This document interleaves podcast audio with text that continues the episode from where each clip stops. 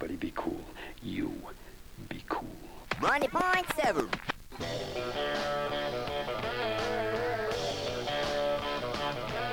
Ladies and gentlemen, your attention, please, uh, for this afternoon's feature attraction.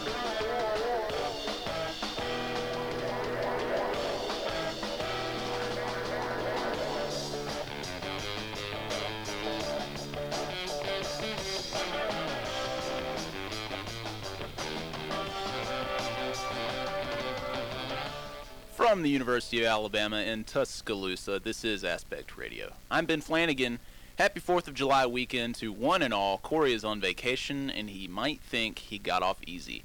This week saw the release of the third installment in what the little studio that could, Summit Entertainment, is calling the Twilight Saga, the globally popular film series based on Stephenie Meyer's equally popular books. Yes, Eclipse is upon us just seven months or a little more after the last film New Moon was released. The first two modestly budgeted adaptations saw a worldwide gross of more than $1 billion, and the phenomenon hasn't slowed at all. Now, while the films and books have achieved enormous success and Meyer and Summit are likely diabolically laughing all the way to the bank, it is highly fashionable among non-twihards to unleash a fury of vitriol on this franchise, especially those who dig on high art. You know, those real books and films that don't pander to tweeners seeking their fix of repression via love triangle between Bella Swan, Edward Cullen, and those walking abs known as Jacob Black.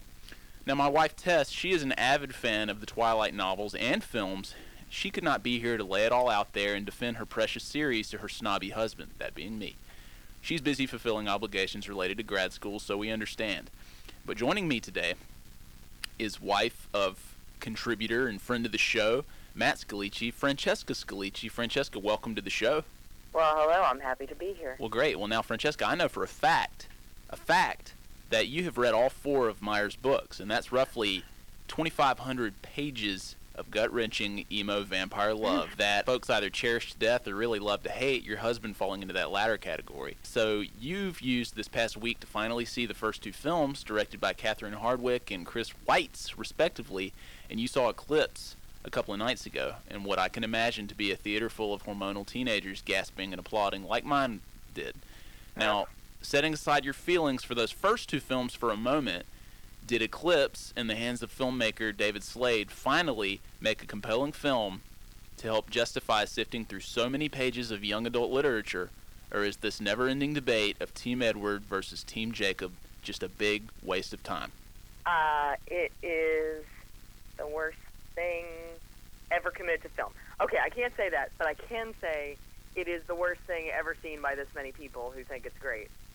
It's so bad, but it's not. It's hard for me to separate film from the story. The source material is really ridiculous. So it's hard to say that was a bad film because they're working with bad source material. It's, I guess, it's a good representation of the book, is what I can say. These films are a good representation of three thus far terrible books. Well, okay, and before you go on here, because I'm sure you've got a lot to say about this, Yeah. my first question to you is why? Why did you read the first book? I guess, you know, your curiosity was there for it. It piqued your interest at first. But if it was so bad, if the source material was so bad, why did you go on? Why did you read the following three books? Why why would you waste your time if it was so awful? It should be said, curiosity is not what made me read these books.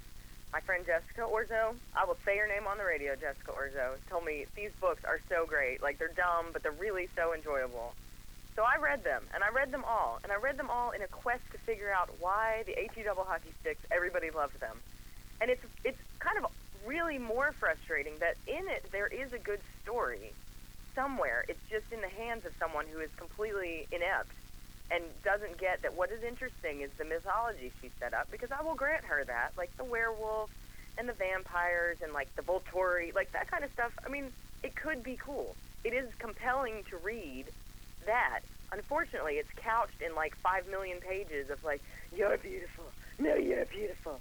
You're the only reason I live. No you are. Uh let's die together. It's really like really bad Well, Like, look, it's- the I- dialogue is terrible, you know, but there is this shell of what could have been a really interesting story there. But I just don't understand. I, you know, a friend of mine, not not even Tess, or a family member could uh, recommend me something uh, so much to where I would read the first one, hate it, and then go on to read, you know, thousands of more pages just to just to do it. I wouldn't force myself to do that. You had to like it to some extent beyond the mythology, right? No, I really didn't have to. Uh, the Bella and Jacob and Edward thing is maddening. If for no other reason, the main character, Bella, who you're supposed to relate to and who is supposed to be like super cool and has two guys fighting to the death over her, is like the most boring character committed to the written word. What's boring about her? She doesn't do anything. Uh-huh. She doesn't do anything. And uh, maybe I it was a while ago that I read the book.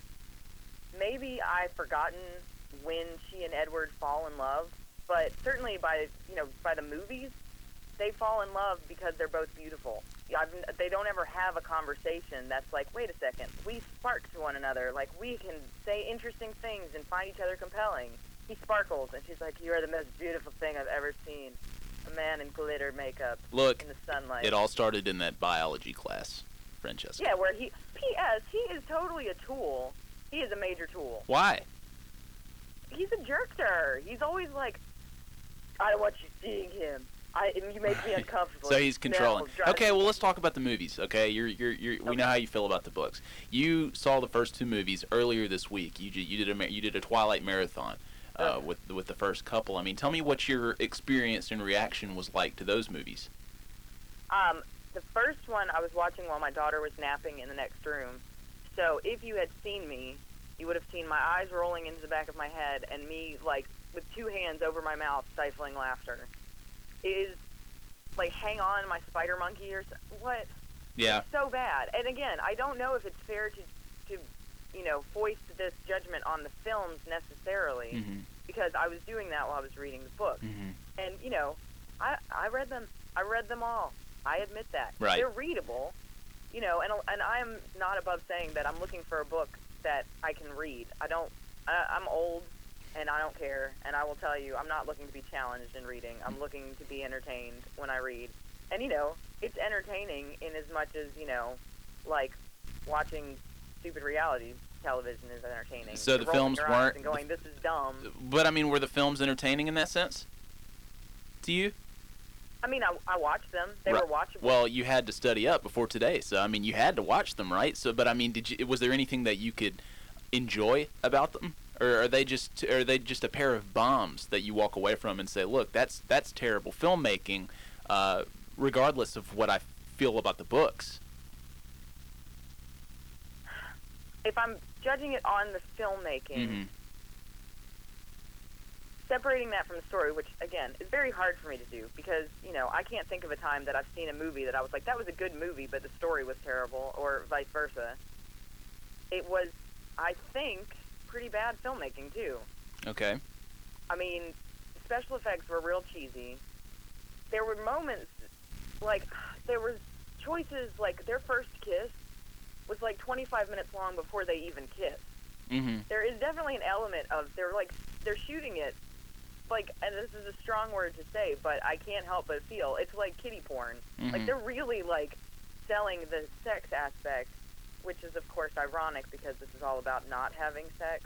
Right. But like this mo- this most recent one, I'm sitting in the theater and I'm like, people are here with their 11 year old kids, and I'm surprised that this is like it's just it's titillating. It seems like the filmmakers are really going to get those squeals.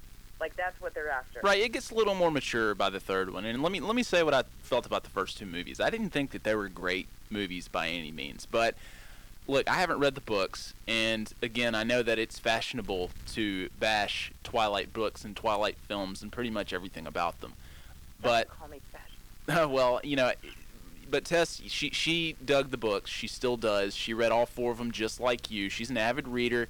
She's a very smart girl. So of, of course I'm gonna. don't let her don't let her listen to this, please. uh, well, she's going I want her to. to still like me. I really wanted her to be here so you two could go at it.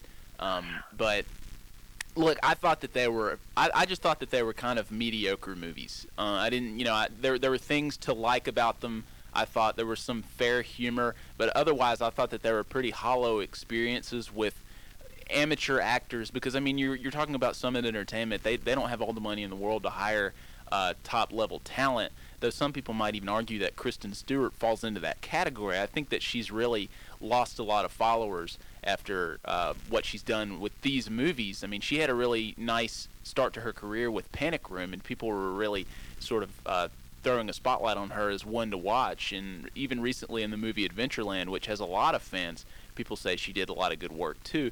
Um, but I, you know, I just I didn't really buy into Robert Pattinson as a very strong screen presence. He's getting a little bit better.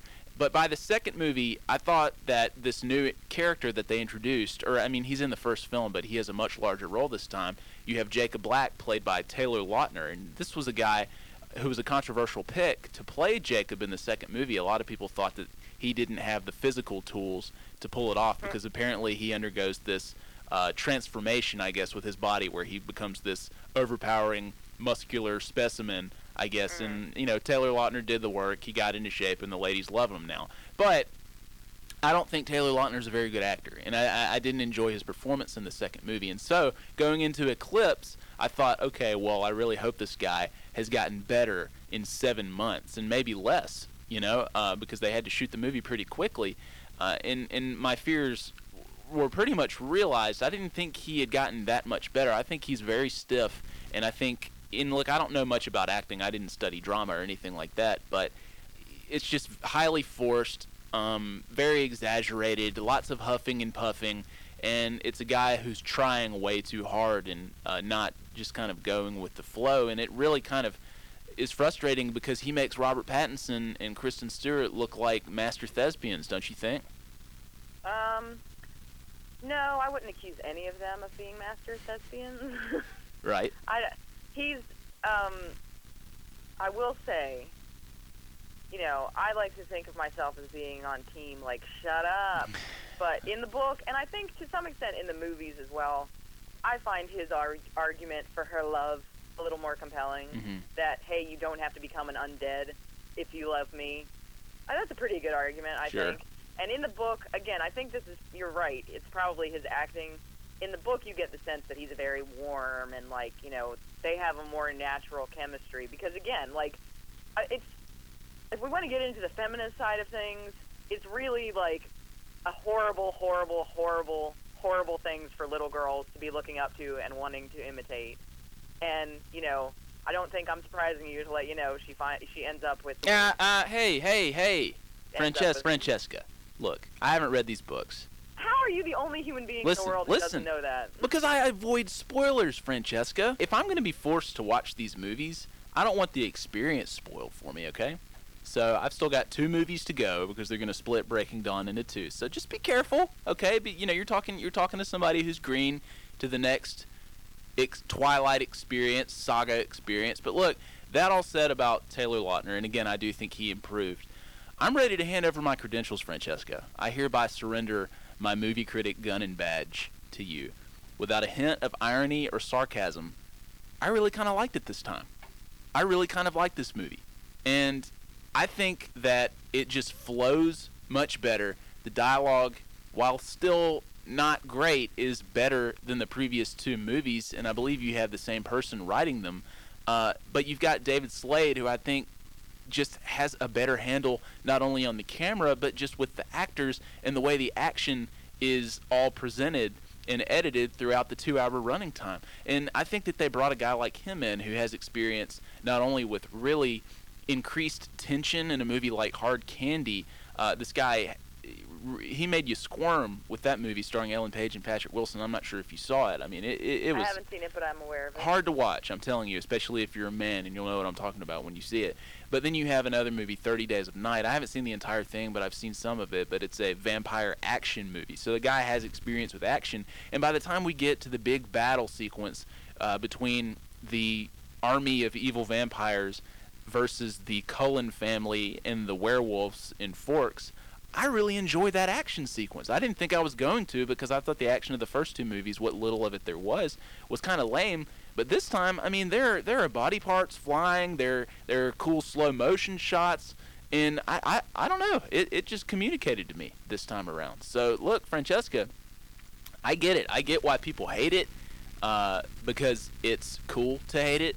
Maybe Ew, I'll say. I'm gonna, I'm gonna Um, come over there and punch your face. look- It's damaging to love it. Why is it damaging this time? Is it really so bad that, like you said, uh, well, before we went on the air, you felt dumber having seen the movies? Yeah. Yeah? Okay. Well, you know, other than yeah, I'd, lo- I'd love to hear you explain yourself. Why I feel dumber? Yeah. It's it is a waste of time. But um, again, it's my problem. Dumb movies are made all the time, Mhm. and that is fine. And people see them. Mostly people don't see them. I think Robbie Patz made that movie that was like, what is it? Remember Me? Yes. Someone told me what that movie is about. You know what it to be the worst thing I've ever heard in my life. Uh-huh. So dumb movies are getting made all the time. The problem with this is that it is, and I'm loath to say it, but I cannot deny it, is a phenomena. And this is little girls going, I am Bella Swan, and that is not a good thing for little girls to want to be. She's Mhm. a girl who only exists for the two men who adore her for no reason, by the way. Still haven't given me any reason to understand why these guys adore her. She's whiny and petulant and doesn't do anything. She doesn't do anything. And and there is the suggestion that she is certainly considering giving up literally her whole life for a guy who, you know, is gray and wears color contacts that change throughout the month. Well, okay, here I'll agree with you on one point that I don't really understand why these other vampires and werewolves would sacrifice their own lives to protect the interests of Bella and what whichever guy she chooses. What th- th- they're basically sacrificing themselves so she can have a happy relationship. And And- she's not worth sacrificing yourself for. She has Stephenie Meyer has not given us someone to root for. She's not a good protagonist. Yeah, and, and I agree. And like while you're watching these action sequences with Jacob and uh, Edward and all the other vampires, she's just kind of standing there. She's kind of standing in the background, waiting for them to finish doing what she's gonna do. In no way does she help. I mean, she tries something towards the end of this movie. And again, Francesca, we're not gonna reveal things. We're not gonna get too specific because there are people who still haven't seen this, uh, and they're under rocks Lucky right now. people. Um, yeah, well, but anyway, yeah, she just kind of stands there, doesn't really do anything. I totally agree with you. Um, so I'm again, I'm just kind of wondering, what is she worth it? What is she doing? Why, why, why are we interested in this? And I think it's safe to say that the majority of the the fans out there, the fanatical people who read these books and watch these movies with delight, they're not there because they love Bella Swan. They, I think that she is sufficing as a female damsel in distress type character for Edward Cullen and Jacob Black. Girls who populate the fan base, they're going there to watch Edward and Jacob, are they not? Yes, but again, they're going in with the I'm Bella. Right. You know, it's me, and that's not good. That is not good for a girl to say like to have that as the role model. That's who I want to be. Well, she's just kind of a shell. positives about her. She's, I think, at least twice now. You know, like left her dad for no reason. You know, Well, for Edward. lying to people, is sneaking around. Like, and then there, like even in was it? I guess it was the second movie. No, Mhm. maybe it was this last one when her dad is like, "Ah, Bella, you're like spending too much time with this guy." She is. She's 16. Like this is not a healthy thing for two teenagers to be so totally obsessed and wrapped up with each other that literally the rest of the world like fades and there is nothing else. Are you talking about the first movie or this movie? I think I'm trying to think. I, I think Because she's be eight. Is, is she not 18 at this point? Because didn't they just graduate? Oh, that's true. She does say something about being 18. Well, Either way, though, and there's a that is not graduation ceremony in the movie where Anna Kendrick gives, you know, the graduation speech. So Right. I guess she's legal at this point, right? Or no, uh, did, rate, or no, they still said. doesn't make it right. Wait, I think that her birthday is the the deadline, I guess, right? In terms of you know, and, and, and we're not going to be, you know, we're not going to be too kind to the folks that haven't seen New Moon yet because we're up to the third movie. But at this point, she wants to become a vampire so she can basically live forever with Edward and stay stay his age forever, right? And so, isn't her birthday when they're going to, I guess, turn her and you know possibly marry the two of them? Maybe. Right, I think so. right. I don't know. Right. I'm I, I'm getting way too wrapped up into this, Francesca. Yeah, the fact the mhm. fact that I'm speaking this language now, it's really kind of bothering me. Um, And have you seen those Jimmy Fallon uh, sketch, sketches? The Rob is bothered, where he plays Robert Pattinson up in the tree, and he's Oh, yeah. he's bothered by everything. That's pretty good.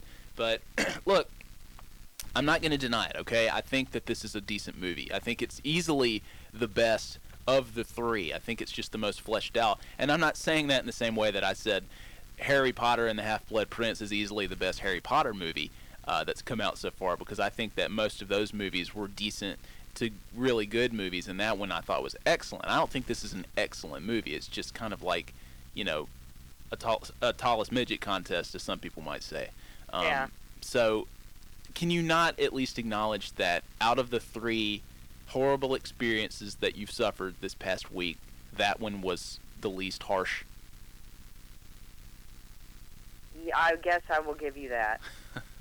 So Francesca liked the movie, basically. Shut up. no, I did not. Look, your reputation's actually- not on the line. No, I mean, I, I would have never gone to see the movie had I not been told that I had to, So to when be you on the radio show. Right, I I mean- have never. I have no interest in this franchise, and like I said, Other than reading the four books. to this week, I just had a disdain for it because it is just a disgusting display of how not to be. Right. Well. Yep. okay. Well, let me ask you about your theatrical experience because mine was unique, and I th- and I would imagine the first few days are going to be similar for a lot of people. In my Mhm. theater, of course, it was full of young females, mainly in their teens, uh, some college age, and of course, I mean there is this uh, percentage of older women too that really enjoy these books and these films, and I mean you can imagine why.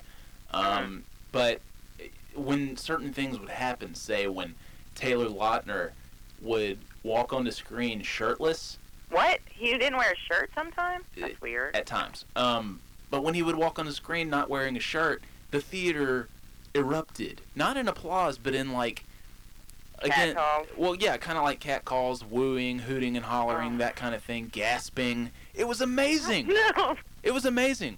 I mean, these are people that, you know, probably read a lot of magazines that, you know, say like Us Us Weekly or People Magazine and uh, you know things like that, where there are plenty of pictures of shirtless guys. Uh, but I guess seeing it up on the big screen and in motion like that just does it for them. Wow. Did, Yeah. did you have a similar experience? Was there were there audible gasps? Was there applause during uh, certain scenes? I mean, when there were certain professions in the movie, when certain characters kissed others, applause throughout the entire theater for me. Well, I went to a 9:15 movie, so it was fairly late, and the theater that we have near us is not the busiest busiest theater. So it was not like it was it was not full by any stretch of the imagination. And we were in a really big auditorium, and they were showing it every hour. So it was it was not really full. However, when a certain profession, perhaps a certain gift was given, shall we say, uh, yes, there was a tittering of applause and I again, this was one of about you know five times when my eyes threatened to just stay permanently pointed at the back of my head Wow. because I was like, oh my gosh, Did please, Matt- oh so- my god. So Matt did not go see this with you, right? no, we we decided that yeah, I didn't hate him that much, and it was really not worth spending the money for two of us to go see it. So I just went by myself after Naomi went to bed, Okay. Well, I mean, and I actually was literally cramming in uh, New Moon like right the moment it. that I left because I had to like finish it in a hurry. Wow. So you were fresh going I was into it. fresh. Wow, that's pretty. That's, Fresh. that's pretty interesting. from the terrible ending of New Moon. Well, let me let me uh, tell you what I didn't like about this movie specifically. Okay. Okay. Uh, number one, this army of vampires that is converted, I guess, by the Victoria character who's now played by Bryce Dallas Howard. They got a legitimate actor to turn in some maybe not so legitimate work. She does okay. Um, Mhm. It's like an army of J. Crew models storming Forks, don't you think? I mean, I'm just I feel like I'm watching a a, a catalog come to life. Well, I'll tell you, that was not ever made abundantly clear Uh huh. how exactly that all went down because there was like the uh, the the kind of main guy Riley Mm-hmm. of the newborns. Like, if he was a newborn too, then why was he like cool and like whatever, guys, keep down? You know, like shouldn't he have also been frantic and Well, crazy and searching? w- so I he- was like, did he make the other one? He was, not, given that power. was not really clear to me. He was given power by Victoria, right? but I mean, what does that mean? Given power? Well, she was like his. He, he was her pawn, you know. So she he was like her second in command. So I guess she, you know she what she was in control of him. Therefore, she was in control of that army. He was the leader. I guess he was the first one that turned, and he turned the rest of them. Like once he became a vampire, she influenced him to create more vampires that they. But if I may nerd out for you really Sure. quickly, the idea with the newborns is that they can't stop, and even good vampires like the Cullens have a very hard time changing somebody because once they get a taste of the blood, the problem is, which we saw in the first movie with our pets trying to suck the venom out of Bella's arm, Right. that it's hard for them to stop. And newborns in particular are supposed to be like extra ruthless because they're just all, you know, id functioning. So that's Right. what I don't understand is how if he was a newborn, Why did he have so much control? It didn't make sense that he could be in charge of and be like reprimanding other newborns. I guess uh, Stephenie Meyer decided to take some liberties, maybe more than a few. Yeah, well, okay. Well, Maybe and so. okay, and here's here's one thing I kind of liked. I liked the introduction of uh, Jasper as uh, more of a central character. I think he's an interesting character, and what he brought to the table was kind of cool. But Mhm. I thought his backstory was kind of silly, and I thought it even sillier when he, you know, conveniently dropped into his Texas accent Right. when he found it necessary. You know, I don't understand their the accents and the bad wigs. Like uh, Nikki Reed, is that her name? Yeah. Like you could not find a girl who was more of a non-blonde Yeah, it's like- universe. yeah, She's hi- like the most yeah. Italian or whatever brunette. Yeah, I, I totally agree with you. When I was watching it, I thought, wow, they're really trying to cover up the fact that she is a brunette, and they just Which can't it just doesn't it. make sense to me because I mean that is a you know the character is supposed to have this gorgeous long blonde hair and Right. you know they're all supposed to be very statuesque and beautiful because they're vampires and you are beautiful when you're a vampire but like I'm like just find a blonde actress like she doesn't have that much to do anyways why on earth would you cast this girl Right. like, well, you look, know, eh, we're talking a about mustache in front of us sorry Nikki Reed Oh, but wow. it's just a fact I'm a little Italian too it's okay it happens we're talking again. This is a matter of convenience because the first director uh, in this franchise was Catherine Hardwicke, who co-wrote and directed uh, 13 along Oh, with true. Nikki Reed. And so it's like, all right, well, I'm going to bring my friend on. I'm going to give her some work, okay, because she's not getting many offers elsewhere.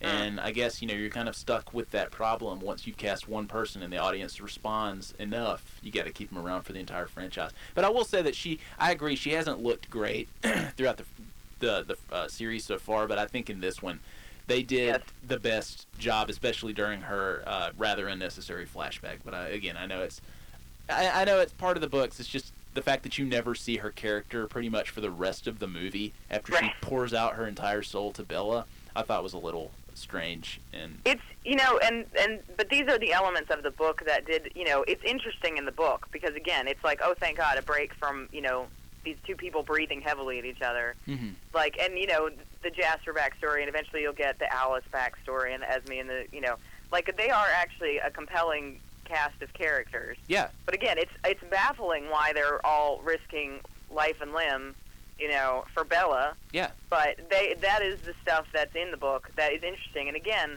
could have been more interesting. You know she did it's going to happen. It's happening right now. You got to look at harry potter versus twilight. It has to happen. These are the two huge book franchises that have become huge movie franchises. Okay, no spoilers though. no no no. I'm just saying j.k rowling when you go see a harry potter movie if you've read the books you're like oh man i can't believe they left out this Mm-hmm. that's such a good part, and it's so in, you know how are they going to then do the next three movies? Because this is so interwoven in the plot. Like she's created this world full of people you care about. Like even Harry, who's supposed to be your everyman, and who kind of is probably the blankest slate of all of the characters in the in the books and the movies. You know, there's enough there that you want to relate to him and that you feel for him, not just going like he's a stand-in for me. But like Bella, you didn't get that. There's not anything compelling about her there's not even any reason to feel like she deserves this. You know, she doesn't come from like a truly troubled background that she needs this escape. Like there's nothing there. It's all just- about the female experience watching these films and reading these books. Bella serves as the template, the shell of just a, a female being that readers can slide into and they want to feel like they can make the decision. They they've got the choice between Edward and Jacob. And they, they that's why they want to live through Bella because she's presented with this unimaginably wonderful choice to Oh. make. Right? God. I mean, am I wrong? Is that not what people are thinking here? Is that not why people, I I guess, like Bella? Because if you know, if they didn't, then maybe Edward and Jacob wouldn't like them either. Uh, but here's here's what I'm wondering, Francesca. Okay. When Naomi gets a little older and starts reading young adult literature, when she says, "Mommy, I want to read Twilight. I want to read the Twilight books," what's your response going to be? I will let her, and we will discuss them.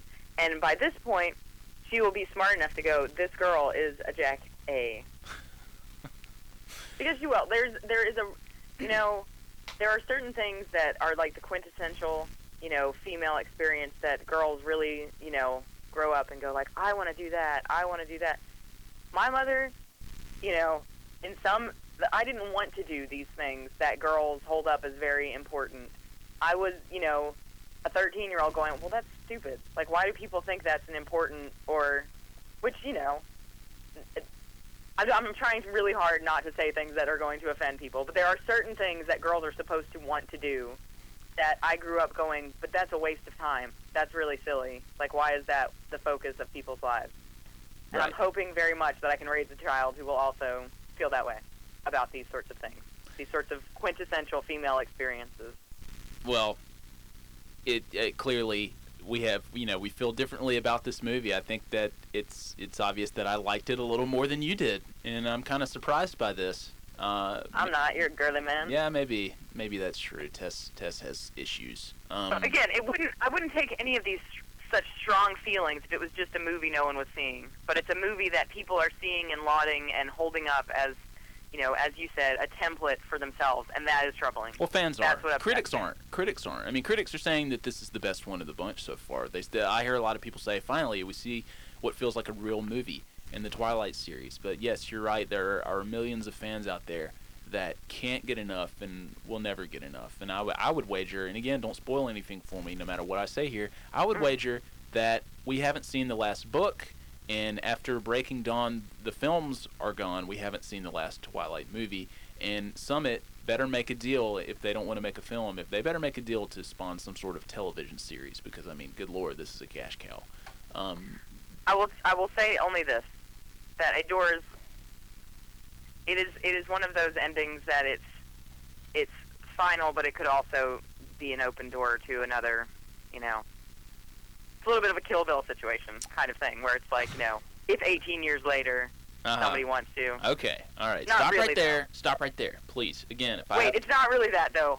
I have to. I have to backpedal. okay, I'm only using you've that already- as you're, as- you're making it worse already.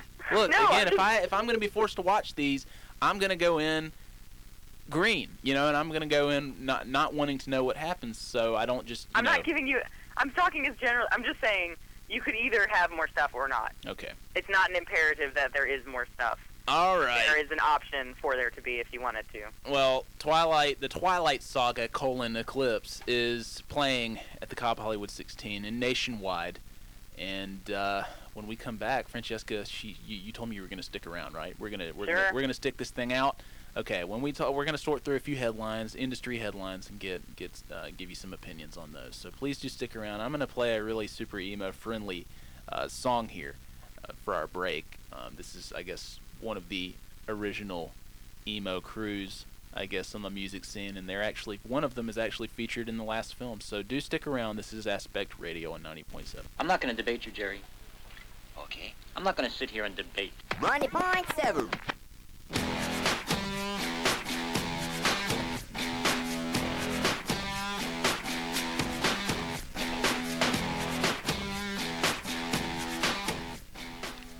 Back here on 90.7, this is Aspect Radio. I am Ben Flanagan, and I am joined by the coughing Francesca Uh-oh. Hello. Hello, and welcome back. And of course, I couldn't I couldn't resist playing a little bit from the Twilight soundtrack. That is Muse with "Supermassive Black Hole" played during the baseball sequence of Twilight, and that's all Oh, really? Yeah. We didn't even talk about that. No, let's not talk about that. I think we're gonna hurt. I think we're gonna hurt people's feelings if we say certain things about that. Okay, certain people's feelings. So let's uh yeah let's steer clear. Uh, but anyway, As we've mentioned in previous weeks, Corey and I will soon begin our journey into finally seeing what of the American Film Institute top 100 American movies we haven't seen yet. And between the two of us, we have 15 left to go. And Francesca, Mhm. they are as follows: the, Okay. the Grapes of Wrath, Mr. and Miss, or excuse me, Mr. Smith goes to Washington, The Treasure of the Sierra Madre, It Happened One Night, From Here to Eternity, Stagecoach, An American in Paris, Ben Hur, Wuthering Heights, The Wild Bunch, Giant, Mutiny on the Bounty, The Jazz Singer, A Place in the Sun, and appropriately for today, Yankee Doodle Dandy.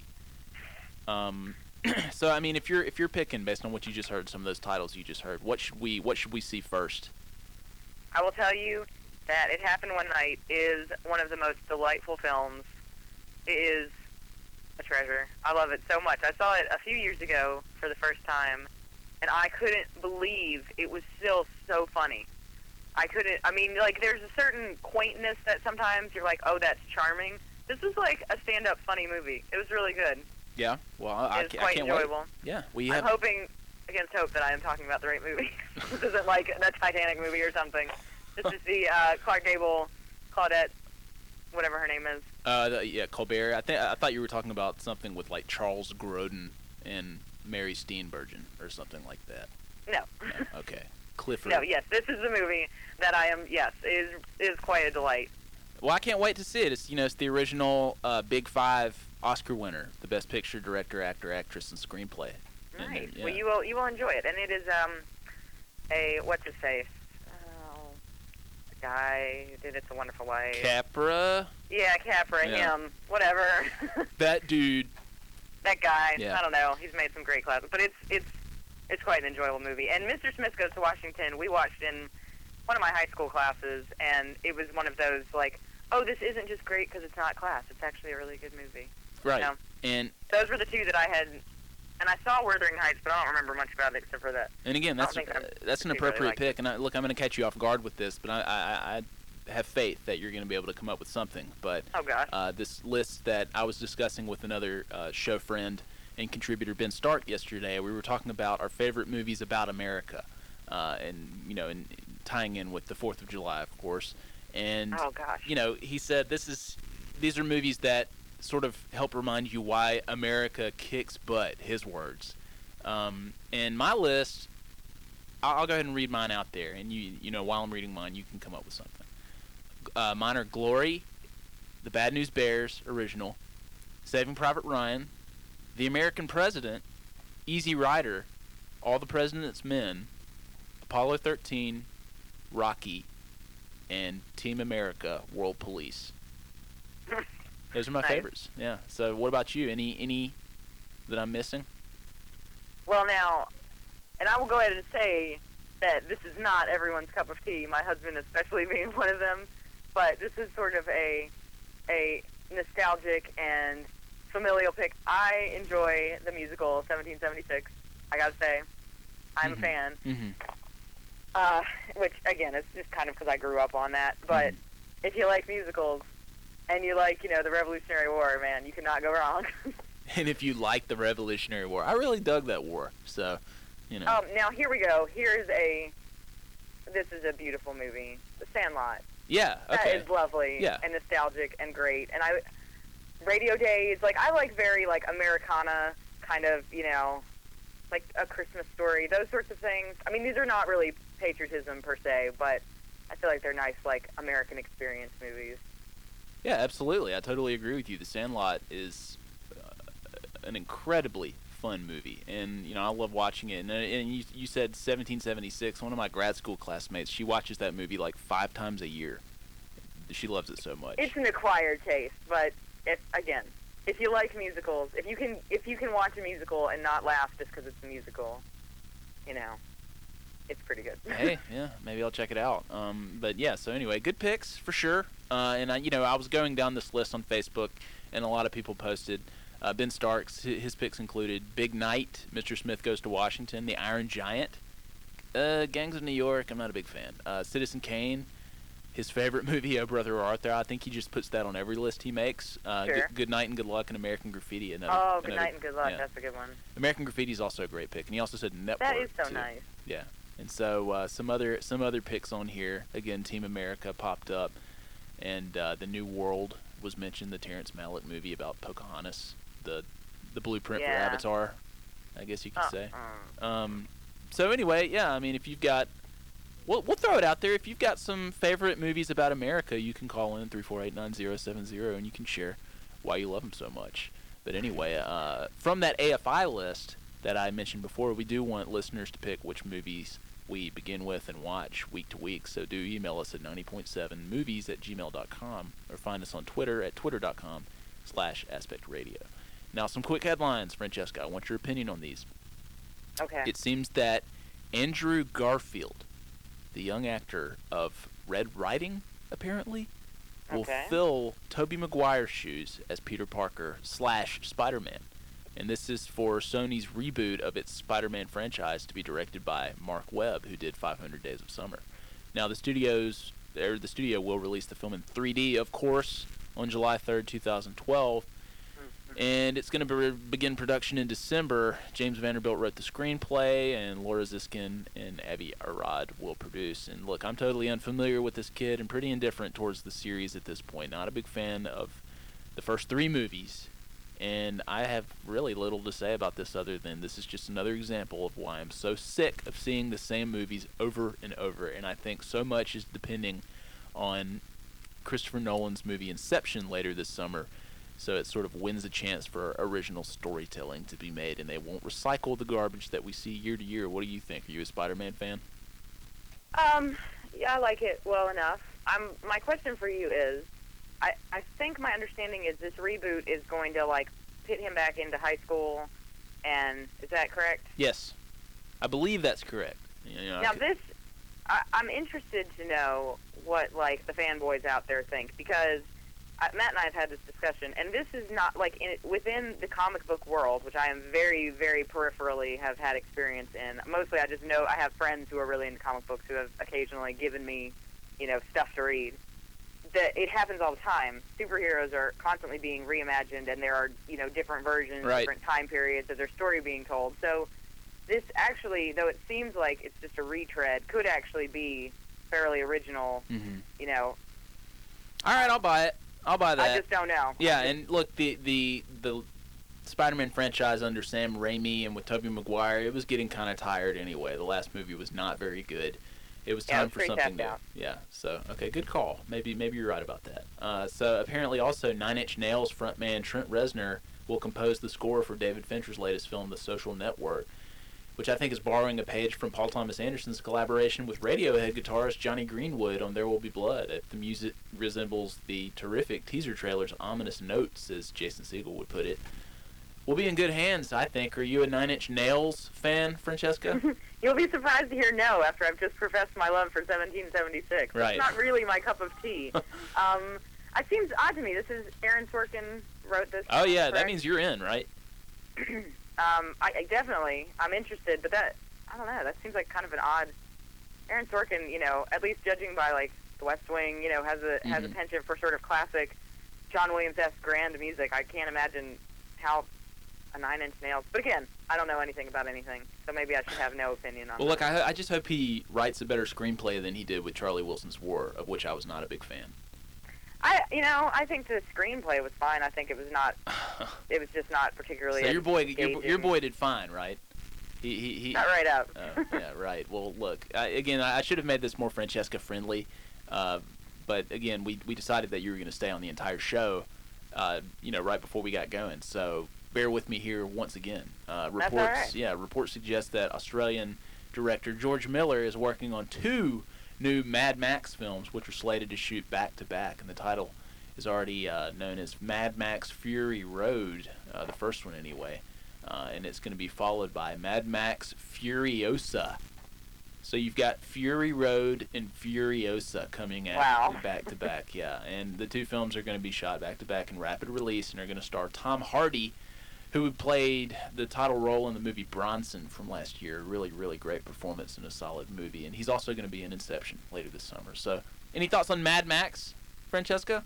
I have literally no thoughts. Okay, you haven't seen the originals with Mel Gibson. No, I haven't. Okay, well, yeah, I mean they're fair. Uh, I didn't. I've, I've seen the first one, Mad Max, part of the Road Warrior, which people will tend to prefer, and I've not seen Mad Max Beyond Thunderdome, star, co-starring Tina Turner. Uh, and Wow. yeah, now I'm that you have piqued my interest, sir. Well, you've got Netflix, so make it happen. I'm not sure if it's instant watch, but you know, you, you can find out for yourself. I'll, I'll put it that way. That's a good job in the city. Okay. That's all I need to say about that. Yeah, I think we should go to break now, um, based on that. And we're not going to play that song. We're going to play something that has a tie to the Sandlot that you mentioned before.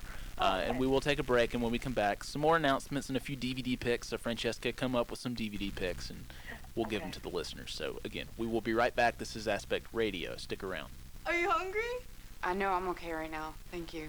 You must be angry at the baby whenever it steals your food. Huh? Like, oh, it's mine, not yours. But, you know, because you're family, you guys share. Money point seven.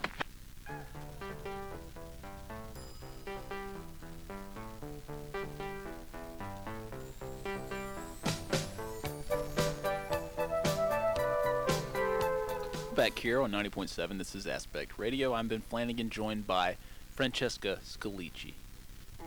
Welcome back. Thank uh, you. And let's keep this quick. Let's do some DVD picks. I watched The White Ribbon a few nights ago, and it really, it quickly found what is now a late spot on my list for the best films of 2009. I mean, this is shot in black and white and really leisurely paced, deliberately so, of course, by Michael Haneke, the director. But I'd argue it really is as gripping as anything you saw last year. Highly entertaining, uh, two and a half hour running time. And again, this is a very slow movie, but I was enthralled the entire time. And it comes highly recommended. And it also played at the Bama Summer Movie Series last week, the same night I watched it. I picked it up at the Red Box, actually. Uh, so, anyway. And I'll also watch the French heist film Rififi from 1955 soon. I've heard it has the greatest heist in movie history. And uh, the Scalicis will appreciate this. I also started season one of Breaking Bad last night. Yay! Yeah, and so far so good. I got I got it on Blu-ray finally from Netflix. It was a very very long wait, and it came. And it seems like it. it, it I've heard that the first season has seven episodes. Would I be right? Oh, I don't remember. Okay, I think Yes. Matt mentioned that, and I, I think this disc has the entire season on it. So hopefully uh, I'll be watching the entire thing, finishing it out pretty soon on one disc. So You are in for a great, great experience. yeah, I'm looking forward to it. It's so far so good again, but I don't understand. It, it's super R-rated the first episode, and this aired on AMC. There's like yes, and it um, it actually there uh, there are certain scenes in that first episode where I think they were coming out the gate swinging, going like, "We are edgy." right. It sort of tones down, and but there is a lot of violence, um, and there's an occasional f bomb, I think, as well. Oh, several f bombs, and there's nudity too. Lots of nudity, Well, and or a Matt- little bit, huh? Again, though, I think that that sort of simmers down. Yeah. But as Matt always points out, he's like, "Well, it is cable. Like they are allowed Yeah, that's true. cable." I guess that's So- true, but I mean, it's kind of, I don't know. I guess break, Yeah, breaking some barriers, so to speak. Um. So anyway, what are what are your picks, Francesca? Well, I would like to tell those who have a hankering for vampires that um, why don't you go watch Interview with a Vampire, or if you want to really impress people, go watch Nosferatu. Get your vampire on that way. Which version? The Although wasn't he like Dracula? Now that I think about it, what? No. or a Dracula movie. The old, like the old, old, old one. Okay, because you know Herzog, Werner Herzog made one. I think maybe back in the '70s with Klaus Kinski. Probably good. Watch that one too. Whatever.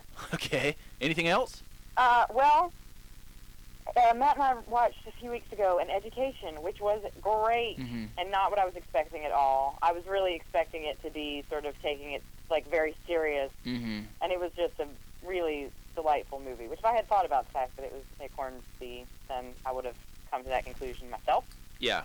Uh, Matt and I recently finished watching the now defunct Party Down, which was not it was not really totally even. It had some moments, but it reminded us both if you haven't watched Veronica Mars, you certainly should because that was a really fine show. And I it's scoff at- on Instant Watch. I scoff actually. at that like you scoff at Twilight. Okay. Well, I'm telling you, Matt also scoffed at me, and I have a penchant for reading between the lines in Entertainment Weekly. Uh-huh. Sometimes they recommend stuff that's real stupid, Right. but I can read it and go like, no, I think that that would be good. And Veronica Mars, I brought Matt into, and he is probably a bigger defender of it than I am. Right. To this day. But see, I, I have a bad reputation of, um, or I have the reputation of sort of rejecting some of the things that Matt recommends to me, especially on the small Well, small too. screen. Yeah. So. But this is coming from me and him. It's on Instant Watch. What do you have to lose? Yeah, I trust you more than I trust Matt uh, in terms of television. So uh, we'll we'll, we'll see what happens. Yeah, sure, no problem. I mean, you can tell him I said that. Uh, but no, I totally agree with you about an education. I was kind of going into it the same way, thinking it was going to be kind of a, a drag. You know, just another one of those kind of I don't know, frustrating period pieces that tries to be successful as a coming of age movie, but just kind of falls short. But I really, really like that movie very much, and I think a lot of young women should see that movie. Yeah, Uh, I think it's you know I made this argument a while back. I think it's kind of like in film form, kind of like the female Catcher in the Rye in a way. You know? yeah. Uh, was, I mean, it's it's certainly like the anti-Twilight. yeah. That it's this girl who thinks she's got it all figured out, goes and has the experiences that she thinks she deserves, Right. and then gets an education, son. And it was very logical what happened, but very unfilm-like what happened. you Right. know? It Yeah. wasn't what you expected to happen because it was what would really happen in real life, probably. And well-deserved Oscar nominations for Carey Mulligan and the film Oh, itself he for was Best radiant. Picture. Yeah. He was radiant. Yeah, it was, was it was good stuff, and I thought Peter Sarsgaard did a good job too. You know, as her as her lover, as her older gentleman caller, I guess you could say. Who's there? There's a little more to him. Uh, so Yeah. that, that that does come highly recommended. And but I did I will say that I was not crazy about the ending, about the la- the final scene of it. I thought it could have ended earlier than it did, but it just kind of chose to tack this one extra scene on. But again, that, Can't really remember what that was. Minor I quabble. watched it with. It was such a. It was one of those movies that after the fact too, I was thinking about it and going like, oh, but on this level also this is going on. Like that's so smart. right, Like it was very enjoyable. Definitely. And just for those who are little girls and want to do a girly thing, let me recommend to you Felicity. Mm, Tess is a huge fan. It is quite a good show, and I went into it thinking I don't know about this, and it is. It, it has that element that Freaks and Geeks had. That instead of being like the high drama, people are having affairs with teachers and getting having pregnancy scares, it's like the quiet tragedies that happen in college experience. Right, and uh, yeah, and it's J.J. Abrams, so maybe that'll turn some people onto it. So. Yeah, but it's ex- except for there is a weird episode that is a Twilight Zone thing that is kind of strange and doesn't really fit with the tone of the show, but certainly you appreciate. Then you know this was before J.J. Abrams was J.J. Abrams. Right, That the clearly the seeds were there. right, and we will have to check that out for sure. But let's make some quick announcements. Opening nationwide and in Tuscaloosa, Cobb Hollywood 16 this week. Eclipse from the Twilight Saga, which we reviewed, with Hmm. Kristen Stewart, Robert Pattinson, and Taylor Lautner. The Last Airbender, directed by M. Night Shyamalan, which is getting panned by critics, including Roger Ebert, who was particularly brutal. I recommend going to the RottenTomatoes.com page and just reading the blurbs. It, it's a fun read. Uh, and I'll just remind you also that Pixar's Toy Story 3 is still in theaters. I'm just going to throw that out there for people uh, who are limited on their Who want to choices. cry? Yeah, well, and also keep an eye out for the Bama Art House Summer Movie Series. It continues next week with the Oscar-nominated foreign language film A Prophet next Tuesday, July 6th at 8 p.m. at the Bama Theater. And if you have any feedback, you can email us at 90.7movies at gmail.com. If you feel like we've missed something or have a suggestion as to films we can review or topics we can discuss, please do email us. And you can follow us on Twitter at Aspect Radio uh, or twitter.com slash Aspect Radio. Um, download this and other episodes of the show on our blog, aspectradio.tumblr.com. Tumblr spelled T-U-M-B-L-R. We'll also post the podcast on Twitter and Facebook.